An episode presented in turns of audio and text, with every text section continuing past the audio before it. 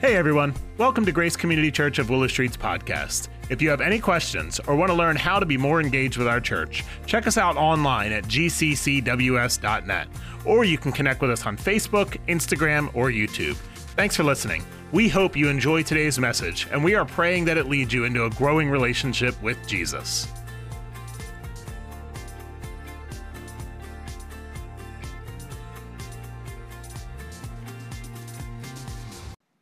God, we are so thankful that we can uh, come together and celebrate uh, your work around the world, your work in each of us, and uh, just how your light is being spread. We're thankful for the, the moments where we feel refreshed and we can see your light and your work, God. Um, but we also thank you that you're with us even in the darker moments, too. Psalm 73 26 says, My flesh and my heart may fail but God is the strength of my heart and my portion forever. And we often try so hard to carry our own hearts through turmoil and struggle. And God, we thank you that we're allowed to be emotionally broken and disoriented. We're so thankful that you come to meet us where we are at and that you bring new life to our souls.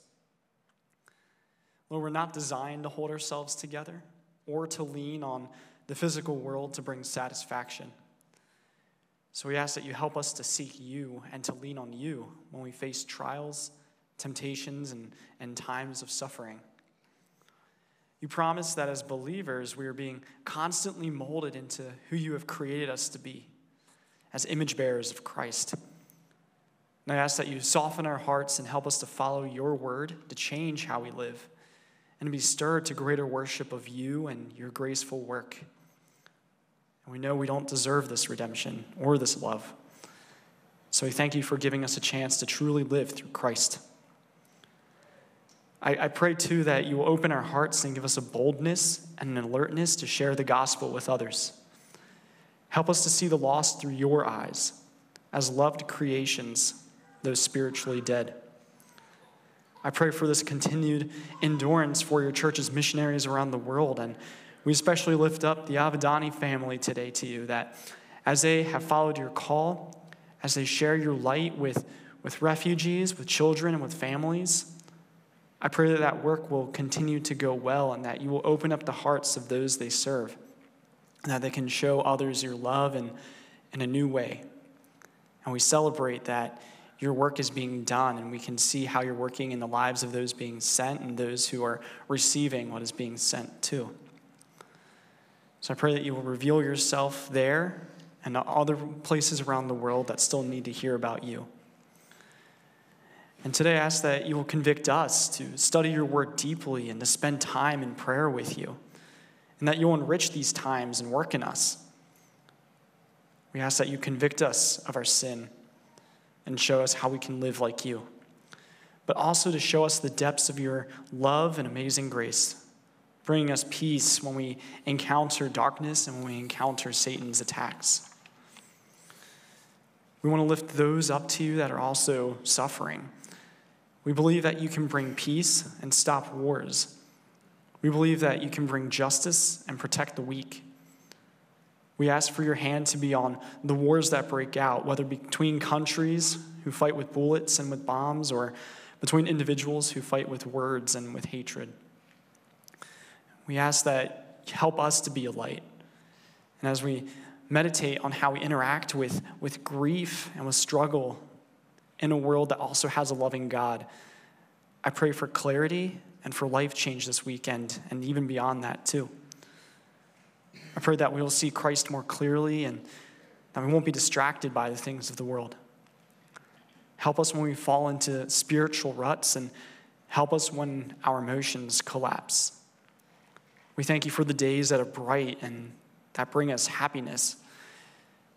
And God, we ask that you prepare us also for the valleys while we learn how to rejoice there just as much as on the mountaintops. We ask for continued joy and contentment in you. And we ask that we will just be open, Lord, to what your Spirit wants to do today through your message and through your word. And we thank you for this time. In your name, Jesus, I pray. Amen. Well, how many of you, just want to take a quick poll, like to entertain visitors? Now, just keep your hands up. We have a photo that's going to be taken here shortly. Secondly, how many of you like to entertain unwanted visitors? Those are the homes I want to go to. I wasn't invited, but I know you'll treat me well. No one. Okay, anyway. What's going on here? Where's one? Oh, right there. All right, I'll be over later, Bobby.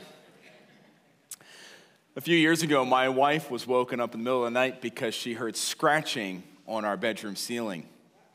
Apparently, a mouse had made our home his home.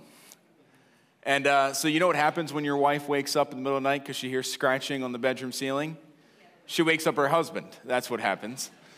And so I got up, I put some traps out, and uh, for three weeks, I played cat and mouse and the mouse was winning. That thing was keeping me up for three weeks. I watched, I waited. I woke up in the middle of the night trying to catch this mouse. The four legged creature became a terror. But you know what I learned? I learned that God is just. Amen? It, uh, during that time, we had uh, started a Tell Me More class, and I was introduced at the Tell Me More to Bill Kilby, and Bill is an expert mouse catcher. And so he shared with me some techniques, and uh, by the next morning, I am proud to announce that the mouse was no longer part of the Weitzel household. Let's just be honest, sometimes we need people's help with our problems. Amen? Amen. It's interesting that this year you may be visited by a mouse or two. You may also be visited by some other unwanted guests, people that are gossips, people that are busybodies, intruders. But, friends, this morning I want us to look at the most difficult, one of the most difficult unwanted visitors that you will come into contact this year or next. And it's not a four legged creature, it's not even a person, but rather it's an emotion a very strong and a very tender emotion called grief. Grief, unlike so many thoughts and feelings and emotions, can make your heart its home for a long time. Studies show that one in 10 people this year will be introduced to this unwelcome visitor. She will come scratching at your walls. She will wake you up in the night. She won't let you sleep. She will keep you watching and waiting and wanting her to leave. And sometimes, friends, she won't go away. Two weeks ago, knowing that I was going to be preaching on grief, I asked Irma Souter, who is one of our grief share counselors, to come and I could just talk with her for a little bit. I said to Irma, I said, Now, what is grief? Because in English, we have basically a few words that describe that kind of emotion. We have grief, we have sorrow. Um, but I said, what is it? Because in the New Testament, there's about 18 different words that that, that the authors use to describe grief. But in English, we just have this one or two words. And this is what she said to me very quickly into the meeting. She said, Paul, grief is a very bad hurt. That's what it is. It's a very bad hurt. And then throughout our time together, she began to share with me her own very bad hurt and how God had brought her through that. And then she said these words to me. She said, Paul, grief is the price that you pay for loving someone. But it's not just a person that sometimes we grieve, right? I mean, many of us are here today and we're grieving, but not necessarily over the passing of a person, but maybe the separation of a relationship.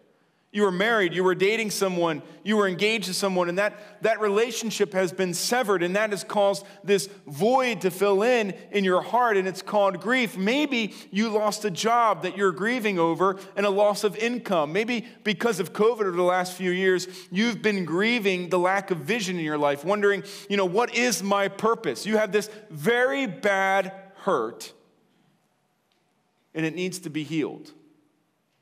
And it keeps you up at night and it keeps you thinking. You know, we're in this series on eternity. And the reason why we're in this series is because we want people to have a vision for eternity, to live in light of eternity. Well, last week, Pastor Mike shared about what heaven will be like. And as he was talking about what heaven is like, the idea comes to play. Listen, there are times in our lives where people will go to heaven before us, and that will leave a door to be opened here on this side where grief can step in. Why? Because oftentimes we do grieve the most when people pass away. And so today we are going to look at this idea of grief, this void that has been opened, this unwelcome visitor that has stepped and made its home into our hearts. Now, friends, I'm going to be very honest with you this morning. There has been loads of books written about grief. And there are counselors, even in our area, that are grief counselors that are available for you. If you would like to be introduced to one, we'd be glad to introduce you one. This morning, I do not plan to play counselor or author, okay? What I would like to do is accomplish this one thing. When we look at the whole of Scripture, there is one truth that is very clear when it comes to the subject of grief, and it is this grief should not remain silent it should not remain silent. There is a dangerous mindset. Michael Rogers, in his book, What Happens After I Die, I encourage you to Amazon this. It's such a wonderful book. He has a chapter in there all about grief. And he says that there is a dangerous mindset among many that Christians, hear this, in times of grief must maintain a positive, hope filled facade. Listen, God has not called you or me to put on a fake face or this quote unquote positive, hope filled facade when we have this very bad hurt going on in our life. But all too often, in the southern end of Lancaster, let's just be honest, we stuff it, we store it, we keep silent about our own grief. We push it down, we lock it in, and the problem is that mindset is not rooted in Scripture and it doesn't reflect the emotions in the life of Jesus Christ. Jesus let his grief be known. He didn't keep grief silent. When he was in sorrow or sadness, he let people know about it. But all too often, public breakdowns of emotion are often seen as weak and unnecessary and over the top. And yet in John chapter 11, what do we see Jesus? John chapter 11 is this chapter where Jesus discovers that his, one of his best friends has died, named Lazarus, and yet he has this public breakdown of emotion. And my prayer is that as you read John chapter 11, you wouldn't see Jesus as weak and unnecessary and over the top. You would say, man, that is what a man of God looks like. That is what a Christian should look like. You don't keep grief silent. Look here, John chapter 11, verses 32, 38. This is how the story has evolved at this point. It says, Now, when Mary came to where Jesus was and saw him, she fell at his feet. Now, look what she says. Lord, if you had been here, my brother would not have died. Now, how many of us in the midst of our grieving have ever said that to God? God, if you were a good God, if you actually had a grip on reality, if you knew we're in control, if you knew what was going on, you wouldn't allow this to happen. She's angry, she's upset, she's grieving. Jesus doesn't look at her and give her that stoic response you know, Mary, you really need to just get over it. He doesn't say that to her. You need to get on with life. Listen, Mary, time will heal all things. It's not what he says. Look at what scripture tells us. Verse 33 When Jesus saw her weeping, and the Jews who had come with her also weeping, look what it says. He was deeply moved in his spirit and greatly troubled, and he said, Where have you laid him? And they said to him, Lord, come and see. And then John tells us Jesus wept. Now, the words deeply moved and troubled and wept to be honest with you, don't do justice for what is actually happening here. Scholars have written about this. You can go read their commentaries. This idea that Jesus is deeply moved has the idea that he is being stirred up inside. You know, if you ever take a pot of water, sit, set it on your stove, and turn the heat up, Jesus is being stirred up like water over fire.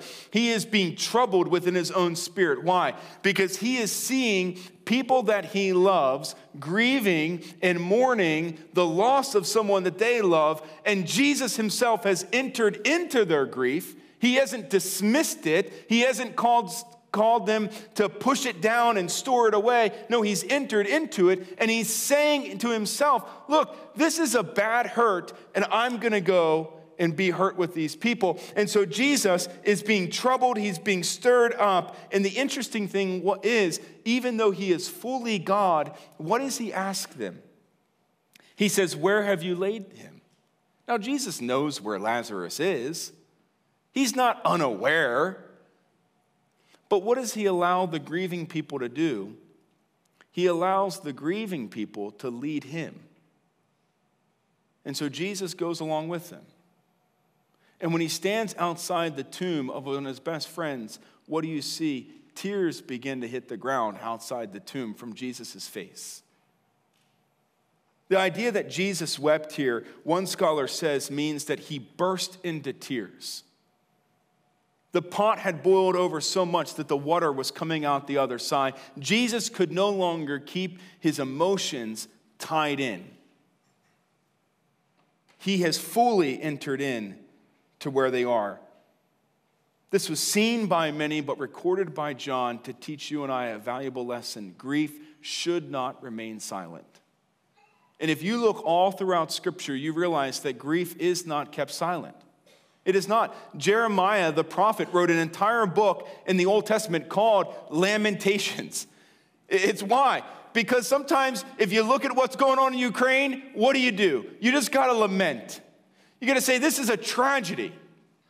This should not happen. People shouldn't be able to sleep at night realizing what's happening in Afghanistan or North Korea in, or even here in our own cities, in our own states. It should cause you to grieve. And Jeremiah, lamenting over the nation of Israel, just lets it all out. If you look at Jacob in Genesis, he wrestles with God over the very bad hurts in his own life. If you look at David, David weeps over the death of his son Absalom. The prophet Micah is found crying over the adultery of his own wife. The mothers in Matthew chapter 2 are weeping and crying over the anguish they feel in their hearts over the passing of their children. And then in John 11, we see Jesus Christ himself, the God man, fully God, fully man, weeping outside the tomb of his best friend. All these illustrations teach us that you should not keep your grief locked inside. But what do we do? We keep it locked in. We put on that fake, hopeful facade. We pretend like everything's okay. And years and years and years go by, and we can't figure out why we're bitter, why we're angry, why we still haven't really gotten over it. Because when you store it and stuff it inside, you're not going to get over it. And yet, if you think that that's the way to resolve it, I want to challenge you to look at Jesus. Look at the whole of Scripture. Grief should not be kept inside. But here's the question why do we keep oftentimes our grief locked inside? I'm sure there's lots of reasons. I thought of two based in Scripture. The first is this to be honest, we are more bound by culture, not Christ. At times, we allow culture to, to dictate how we live, how we think, what we say, not Jesus. Look at Galatians chapter 1. Paul writes to a church in Galatia, and he simply says to them, Listen, you need to be more bound by Jesus Christ, not by people. Galatians 1:10 he says for he asks the question it's a rhetorical question for am I now seeking the approval of man or of God or am I trying to please man if I were still trying to please man I would not be a servant of Christ when I was a boy growing up, oftentimes I heard these words. I don't know if you ever heard it from various people boys don't cry. Men don't cry. I mean, that, that was often what was said. And yet, ask yourself today do you want to follow after the hard hearted person who says, Boys don't cry? Or do you want to follow after Jesus Christ, who cried and wept, even though he knew he was going to resurrect Lazarus? You see, that's the interesting thing about that story. Jesus knows he's going to raise Lazarus from the dead, but he doesn't jump there first. He enters into where we are emotionally. Why? Because he is a God who has experienced all the things that you and I experience. He doesn't show up to Mary and Martha and say, Listen, girls, get over it. Lazarus, come out of the tomb. Let's knock this off. That's not how God operates. God enters into those who are mourning, those who are weeping, and he, he is with us in that moment, even though He knows what's going to happen later. That's the kind of God we live with. And that's the kind of God that Paul said, listen, if I were still trying to please man, I would not be a servant of Christ. Do you want to allow society and culture to determine how you live? Do you want to allow society and culture to determine how you mourn and how you grieve? Years ago, a woman stopped by my office. She was struggling with her HOA. Anybody ever struggle with an HOA? Okay. You didn't raise your hand because you're afraid the person who's in charge of your HOA is here, but I know you have. She came by, she said, I, I need your help, need your, need your counsel. She said, I'm being fined by my HOA. I said, Oh, well, what'd you do? She said, Well, you know that my husband passed away a little bit ago. And she goes, In my culture, when you're in grief or mourning, you hang a black cloth outside your door. And she said, You know, I got these letters from the HOA asking me to take the cloth down. And I wrote them back and let them know that my husband passed away. I'm in mourning, and that's why the cloth is there. They wrote a letter back that said, Listen, it doesn't fit in with our community. And also, it makes people uncomfortable. Let me just say this to you. Sometimes when you grieve, you won't fit in. And sometimes when you're grieving, you're going to make people uncomfortable. But, friends, what is comfortable about grief? What's comfortable about death? There's nothing comfortable about it. Our culture doesn't like it. Our culture tries to push it away. It's why funerals have gotten shorter. Let's just get on with it. We don't like to talk about it. We don't like to deal with it. We don't like to think about it. But the reality is, if you're living in light of eternity, people are going to die. And those that are left here are going to have to figure out how to grieve and how to grieve appropriately and how to grieve godly. And those of the rest of us are going to have to come alongside those who are grieving and not abuse an opportunity that we have to love on people. And yet, all too often, our culture just wants to dismiss it and stuff it and store it away and hopefully time will heal. The truth of the matter is nothing comfortable about death. I appreciate what Michael Rogers says on his chapter in grief. He says this He says, Our grief is eased by our groans. If you've ever grieved, you know that you need to groan a little bit. And so I ask you this morning who do you groan to? Do you have a pastor? Do you have a counselor? Have you considered our Grief Share program? Even though it's a program, the ladies and the men that work with our Grief Share, uh, in our Grief Share, I mean, they'll walk alongside you for years because let's be honest, after nine, ten weeks, sometimes you're still hurting, aren't you? You have all the head knowledge, but now you need to go through all the emotions. Do you have someone to groan to? Or have you fallen into the cultural trap of stuffing, stuffing it and storing it away and hoping that it'll just vanish? Second reason why I think we lock away our grief, according to Scripture, is we've lost hope. Yes, at times we can be bound by our culture, not by Christ, but I think all too often we lose hope. Paul, writing to the Thessalonians, a church that was in deep grief and mourning and sorrow over the passing of people they loved and they cared about, writes these words when he says, But we do not want you to be uninformed, brothers, about those who are also asleep, that you may not grieve, hear this, that you may not grieve as others do who have no hope. Paul's saying, listen, Christian, non Christian, everyone's going to grieve, but the Christian should grieve with hope. But let's be honest. In the midst of our suffering and our mourning and our deep sadness, we can lose hope. Years ago, I was swimming with friends of mine when I was in college. We were at the ocean, and I was caught in an undertow. I don't know if you've ever been caught in an undertow. I was taught as a kid growing up that when you're in an undertow, you just keep yourself parallel to the shore and just keep swimming and just keep swimming. And eventually you'll make yourself out of the undertow and to shore. Man, I was so far down the ocean. I made it to the shore. I looked back and I thought, oh, I don't want ever do that again. Guys, that's what grief does. It smacks you so quick most of the time, your grief is going to be is going to come on you so quick. It's unexpected. You didn't see it coming, and it's going to carry you along to places that you never wanted to go, places you never wanted to be at, so far down the road, and you're going to wonder, how am I ever going to make it back to shore? The way that we make it back to shore is we have hope, hope in Jesus Christ. That is where our hope is. And why? Because Jesus Christ is the one who blazed the trail.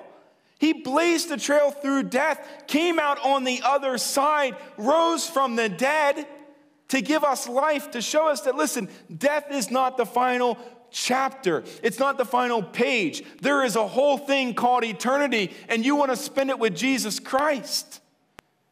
And so, as you're grieving, we grieve with hope. Hope that God has a plan. Hope in Jesus Christ. Not hope in ourselves, but hope in Him, which is why Paul wrote Listen, may you not grieve as others do who have no hope. And so I ask you, invite Jesus Christ into your grief. Don't stuff it and store it away. Don't be silent with your grief. Invite Jesus into your grief. He's the grief carrier. He's the grief bearer. Look at the words from Isaiah chapter 53. This is how Isaiah the prophet describes Jesus Christ as it relates to grief. Look what he says. For he grew up before him like a young plant, like a root of on, dry, on dry ground. He had no form or majesty that we should look at him, no beauty that, should, that we should desire him. He was despised and rejected by men. Hear this a man of sorrows and acquainted with grief. Jesus Christ knows what it means to be sad, he knows what it means to be hurt. And yet, even though he's acquainted with grief and he's a man of sorrows, look how Isaiah describes him. And as one from whom men hide their faces, he was despised and esteemed not. Hear this surely he has borne our griefs and carried our sorrows. God is certainly near the brokenhearted. He can save those who are crushed in spirit. Jesus Christ is our grief carrier. When you're in the midst of grief, either this year or next year, the best thing that you can do is invite Jesus into your grief and allow him to carry you along. Why? Because as you're caught in the undertow of grief, you keep your eyes fixed on Jesus Christ. You know that the sun has risen and that there is hope found in Jesus. Jesus, only Jesus can show up and give you hope. I was meeting with Irma, and uh, towards the end of the conversation about this idea of grief, it's not a very exciting topic, is it? No. I said to her, You know, Irma, I really appreciate your time And then she said this to me, and this is the part in the interview that just kind of like, I don't know if you've ever been stunned or stopped. It, this challenged my thinking. She said, I pray that people will eventually see grief is actually a gift from God. Now, I'm not going to argue with Irma Souter because I know better, but in my mind, I was arguing with her. What's wrong with you? Grief isn't a gift. How can sadness be a gift?